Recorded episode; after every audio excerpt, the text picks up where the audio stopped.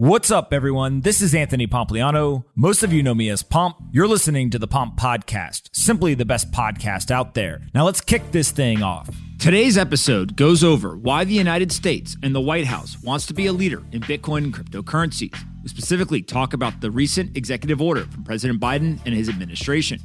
Before we get into this episode, though, I want to quickly talk about our sponsors. Today's episode is brought to you by Copper. Since 2018, Copper has been at the forefront of institutional digital asset development. From award winning custody solutions to creating the first truly off exchange settlement function, Copper pioneers technology, products, and services in lockstep with a rapidly changing world. No other infrastructure provider covers as many assets across as many exchanges with the speed and security that Copper can offer. To learn how Copper helps the world's largest institutional investors secure their digital assets, head over to copper.co. Again, Copper, the unfair advantage. Check them out at copper.co today. Next up is Compass Mining. Compass Mining is the world's largest marketplace for mining hardware and hosting. With Compass, everyone can mine Bitcoin. Their team makes it easy to start mining wherever you want, at home or in one of their 23 hosting facilities around the world. Through the Compass Marketplace, retail miners can access mining hardware with similar prices and purchase plans as the world's largest mining companies. Compass miners own their machines, they choose whatever mining pool they want, and they mine directly to their own wallets. Miners who don't want to host their machines can order ASICs directly to their doorstep. Simple and low cost hosting agreements coupled with best in class customer service are the reasons why Compass is the simplest and most popular way to mine Bitcoin. Start mining your own Bitcoin today by visiting compassmining.io. Again, compassmining.io. Go check them out and let me know what you think. This episode is brought to you by Bullish. Bullish is a powerful new digital asset exchange built for institutions that delivers the innovations of DeFi in a regulated environment. The Bullish Hybrid Order Book pairs the high performance of a traditional central limit order book with the automated market making. Powered by deep bullish liquidity pools backed by the multi billion dollar bullish treasury so you can trade with certainty and at scale across variable market conditions. You can learn more at bullish.com or follow Bullish on Twitter because the future belongs to the bullish. Now, this is not investment advice. Digital assets and cryptocurrencies are high risk products. Consult your professional advisor before dealing in them. Bullish's services are available in select locations only and not to U.S. persons.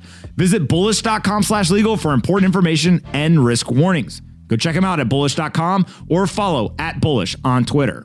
All right, let's get in this episode. I hope you guys enjoyed this one. Anthony Pompliano runs Pomp Investments. All views of him and the guests on his podcast are solely their opinions and do not reflect the opinions of Pomp Investments. You should not treat any opinion expressed by Pomp or his guests as a specific inducement to make a particular investment or follow a particular strategy, but only as an expression of his personal opinion. This podcast is for informational purposes only.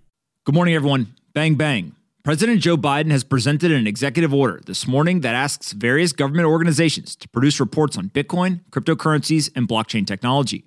This development signals that the United States government is officially recognizing the importance of this technology and the industry that it has spawned.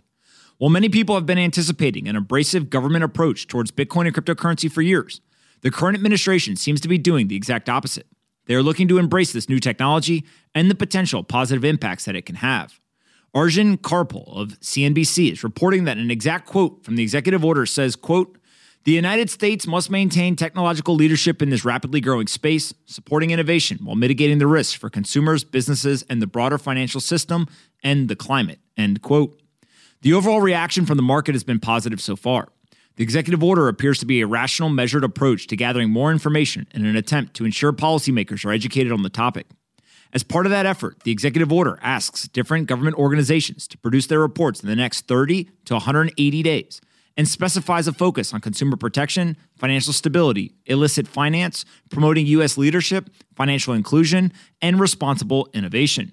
Here is a summary from that executive order of each key directive. Quote, First, protect U.S. consumers, investors, and businesses by directing the Department of the Treasury and other agency partners to assess and develop policy recommendations to address the implications of the growing digital asset sector and changes in financial markets for consumers, investors, businesses, and equitable economic growth.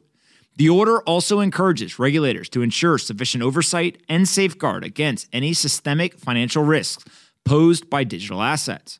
Second, Protect U.S. and global financial stability and mitigate systemic risk by encouraging the Financial Stability Oversight Council to identify and mitigate economy wide financial risks posed by digital assets and to develop appropriate policy recommendations to address any regulatory gaps. Third, mitigate the illicit finance and national security risks posed by the illicit use of digital assets by directing an unprecedented focus of coordinated action across all relevant U.S. government agencies to mitigate these risks it also directs agencies to work with our allies and partners to ensure international frameworks, capabilities, and partnerships are aligned and responsive to these risks. Fourth, promote U.S. leadership in technology and economic competitiveness to reinforce U.S. leadership in the global financial system by directing the Department of Commerce to work across the U.S. government in establishing a framework to drive U.S. competitiveness and leadership in and leveraging of digital asset technologies. This framework will serve as a foundation for agencies and integrate this as a priority into their policy, research and development, and operational approaches to digital assets. Fifth, promote equitable access to safe and affordable financial services by affirming the critical need for safe, affordable, and accessible financial services as a U.S. national interest that must inform our approach to digital asset innovation, including disparate impact risk. Such safe access is especially important for communities that have long had insufficient access to financial services. The Secretary of the Treasury, working with all relevant agencies, will produce a report on the future of money and payment systems to include implications for economic growth, financial growth, and inclusion, national security, and the extent to which technological innovation may influence that future. Sixth, support technological advances and ensure responsible development and use of digital assets by directing the U.S. government to take concrete steps to study and support technological advances in the responsible development, design, and implementation of digital asset systems while prioritizing privacy, security, and combating illicit exploitation and reducing negative climate impacts. And lastly, seventh, explore a U.S. central bank digital currency by placing urgency on research and development of a potential United States CBDC should issuance be deemed in the national interest. The order directs the U.S. government to assess the technological infrastructure and capacity needs for a potential U.S. CBDC in a manner that protects Americans' interests. The order also encourages the Federal Reserve to continue its research, development, and assessment efforts for a U.S. CBDC, including development of a plan for broader U.S. government action in support of their work.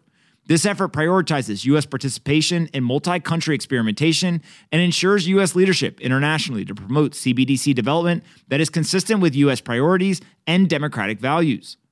This executive order appears to disprove the critics' belief that the government would ban Bitcoin and cryptocurrencies while also seeking rational rules for how the industry should continue to develop over time. It is important to call out that the explicit mention of a US based central bank digital currency is important too. The United States government is saying they want to be a global leader in Bitcoin and cryptocurrencies. There are plenty of details to figure out, but this is a significant inflection point in the validation of the industry. A technological breakthrough, blockchain technology, has grown in less than 15 years from inception to approximately $3 trillion in market cap, creating millions of jobs, and is now being recognized by the largest nation states in the world for its strategic importance. It's pretty incredible to see how far this industry has come. We still have a lot of work to do, though.